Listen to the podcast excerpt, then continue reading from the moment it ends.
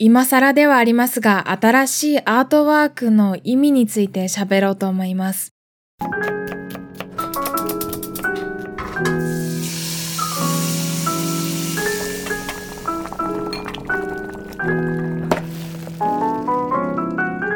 この番組は惑星科学を専攻する大学生春名誠が日常をありのままに語りその成長を記録するポッドキャストです。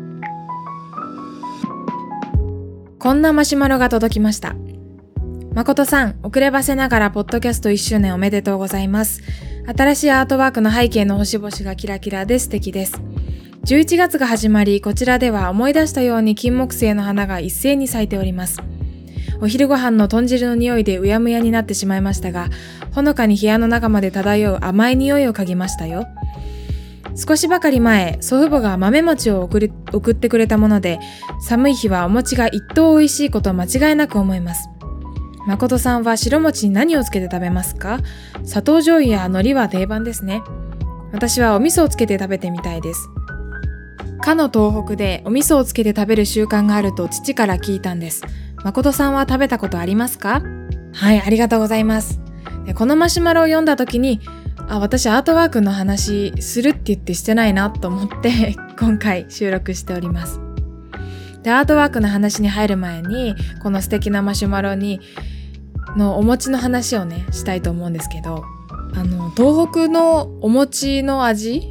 お餅にお味噌をつけて食べる習慣があるっていう話でしたけど山形でしたっけ？なんかちっちゃいお餅をいろんな味で楽しむ習慣があるところ秘密の県民賞で見た気がするぞ今はね秘密の県民賞極み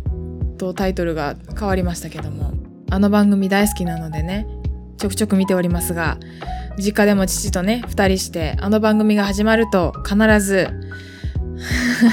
あれをつけてみんなで見ておりますけども。うん。私はお味噌をつけて食べたことはないですけど、合うでしょうね。だってお醤油も合うし、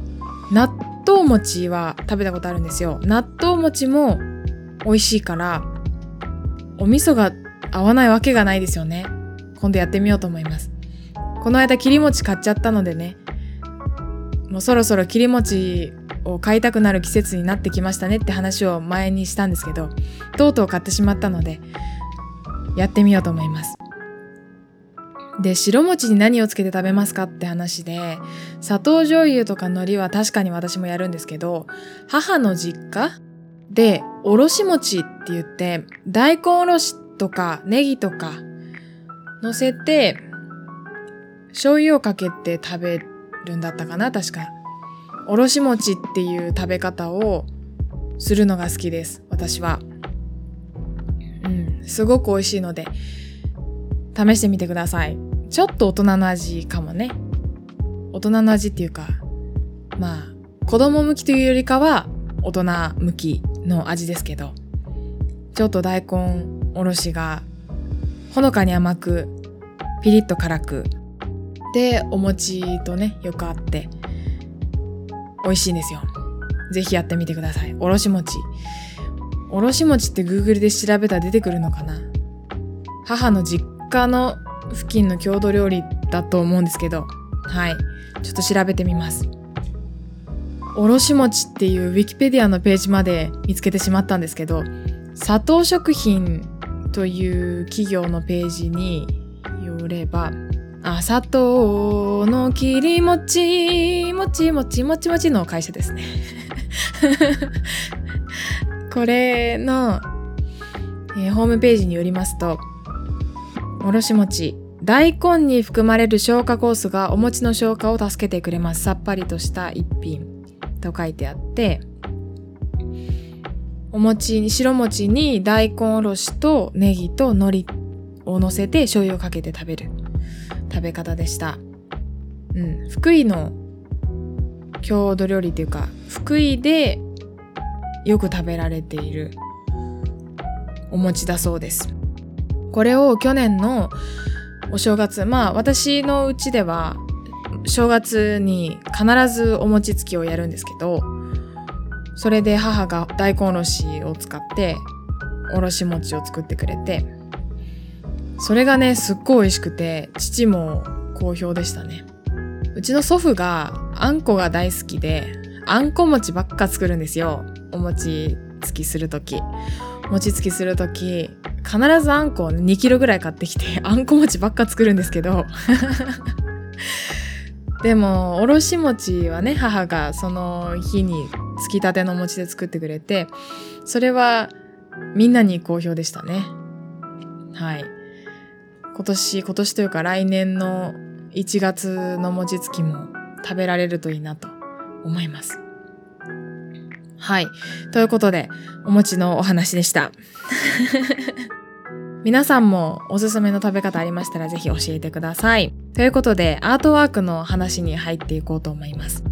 ご飯のお供1周年を記念して新しくしたアートワークを見ていただきますと、背景に左上のオレンジ色から右下のターコイズブルーに移り変わるグラデーションがあって、そこに星を表すようなちっちゃい点が散りばめられていて、で、左上から右下にかけて走る光を表している斜めの線があって、白い線があって、その中に私の影があって、で、私はご飯を食べていて、そういった影があって、で、下には、春名誠の一人喋りご飯の友というロゴを作りました。このアートワークを作る時に工夫したポイントっていうのを3つぐらいに分けて喋ろうと思います。これ結構いろんな意味を込めて作ったので、ぜひ聞いてください。えっ、ー、と、1つ目が背景のグラデーションと星とか光の効果について。で、2つ目が私を影絵で表したことについて。で、3つ目がロゴ、ご飯のお供というロゴについて喋ろうと思います。で、一つ目の背景のグラデーションと星と光について。背景のグラデーションは、左上がオレンジ。これは、朝とかお昼とか、日が照っている時間を表していて、で、右下のターコイズブルーは夜を表しています。それのグラデーションで、一日であったり、一日の積み重ねの日常であったりっていうのを意味しています。そこに、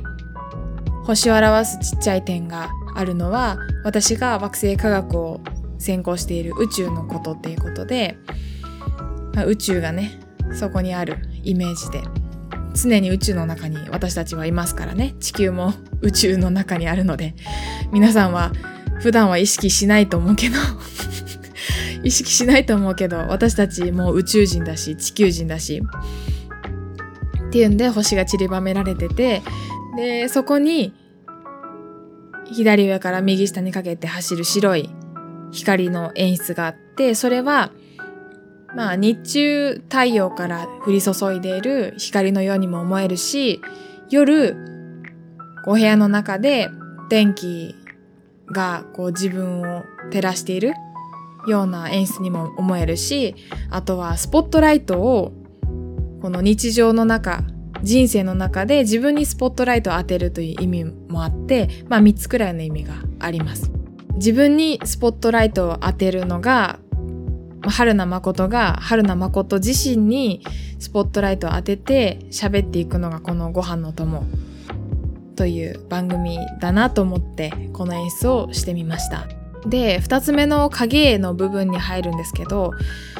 えっ、ー、と、私、この影絵は本当に私自身の写真から作成した影で、で、影をね、よく見ていただきますとわかる通り、首がね、短くて太いでしょ？皆さん骨格診断って知ってますか？こう人の骨格をストレートタイプ、ナチュラルタイプ、ウェーブタイプって3つに分け、分ける。まあそういった骨格診断があって、まあ、人それぞれまあいろんな骨格があるからそのきっちり3分割はできないんだけどだから例えばストレートタイプだけどちょっとウェーブの成分を持ってるとかそういった診断があるんですよ。で私自己診断したところによりますともう絶対にストレートタイプなわけ。首も短いし太いしどちらかというとストレートタイプって体をこう側面から見た時に太い厚みがあるタイプが多いんですね。多いんですねっていうかそういうのがストレートタイプの特徴なんです。で、うんと、体型にメリハリがある人が多くて、うんと、まあウエストがキュッとくびれていたりとか、そういったちょっとお尻が大きかったりとか、まあそういったようなタイプなのかな。肩幅はそんなに、うん、大きくないけど、なんて言うんでしょうね。こう、胸のトップが高いようなタイプ。だからこう体の厚みもあって、っていうタイプ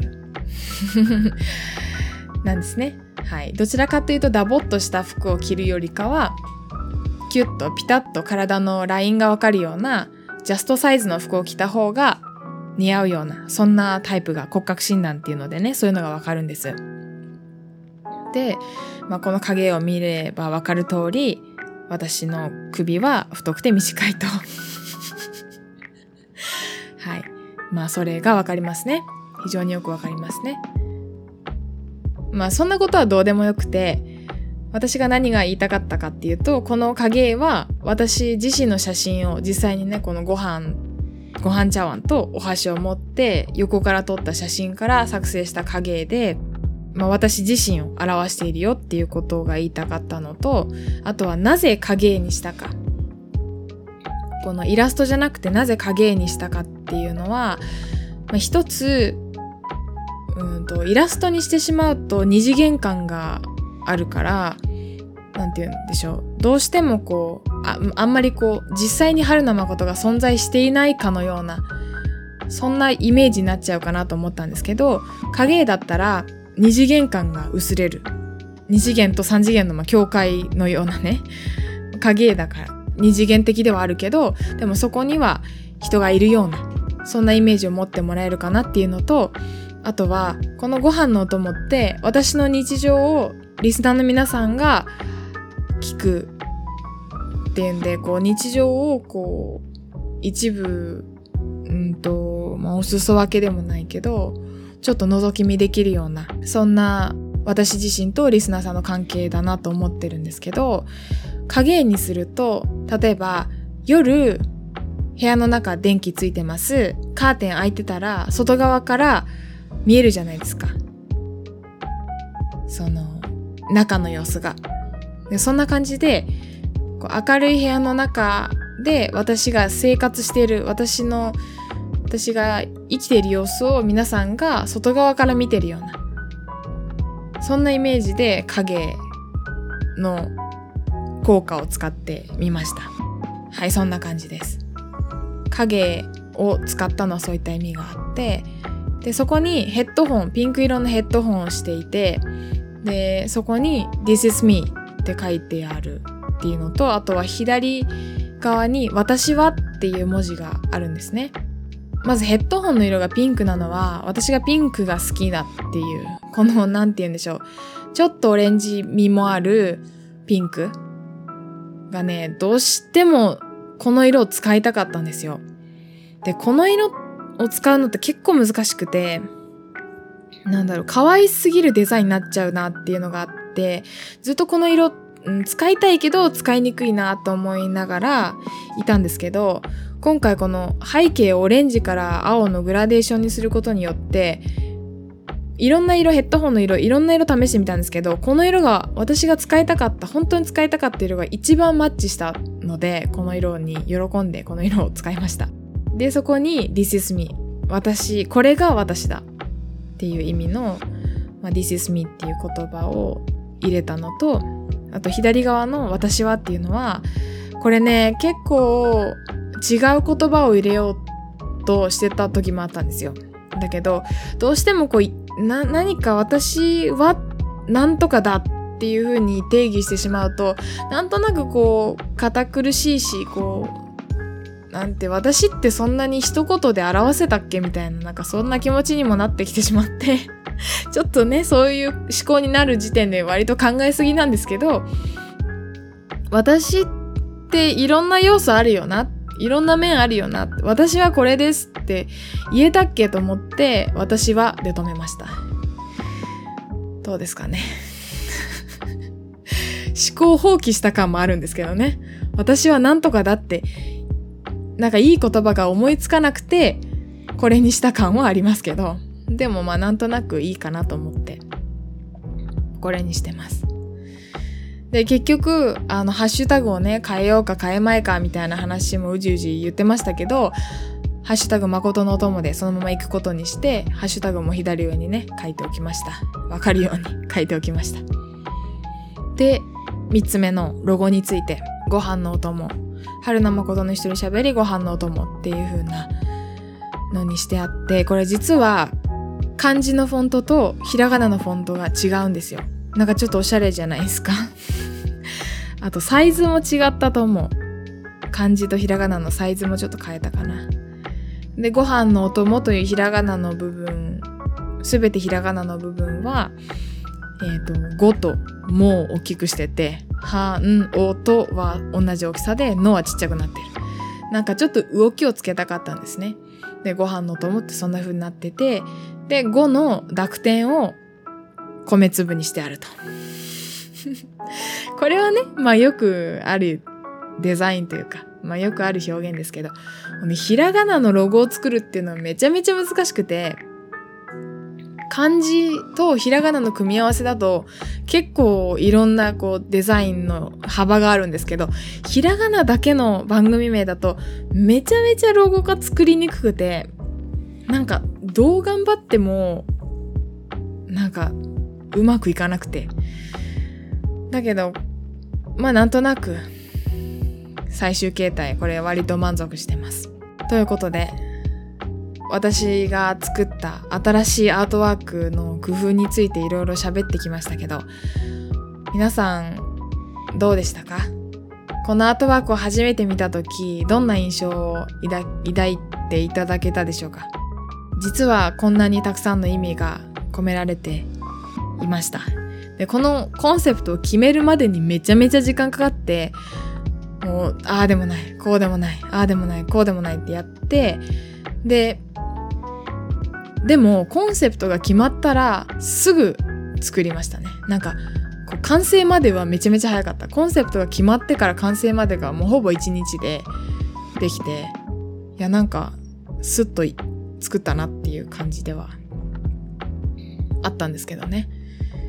はいかなり自分でも気に入っていてこのアートワークが完成してよしこれでいくぞと思ってから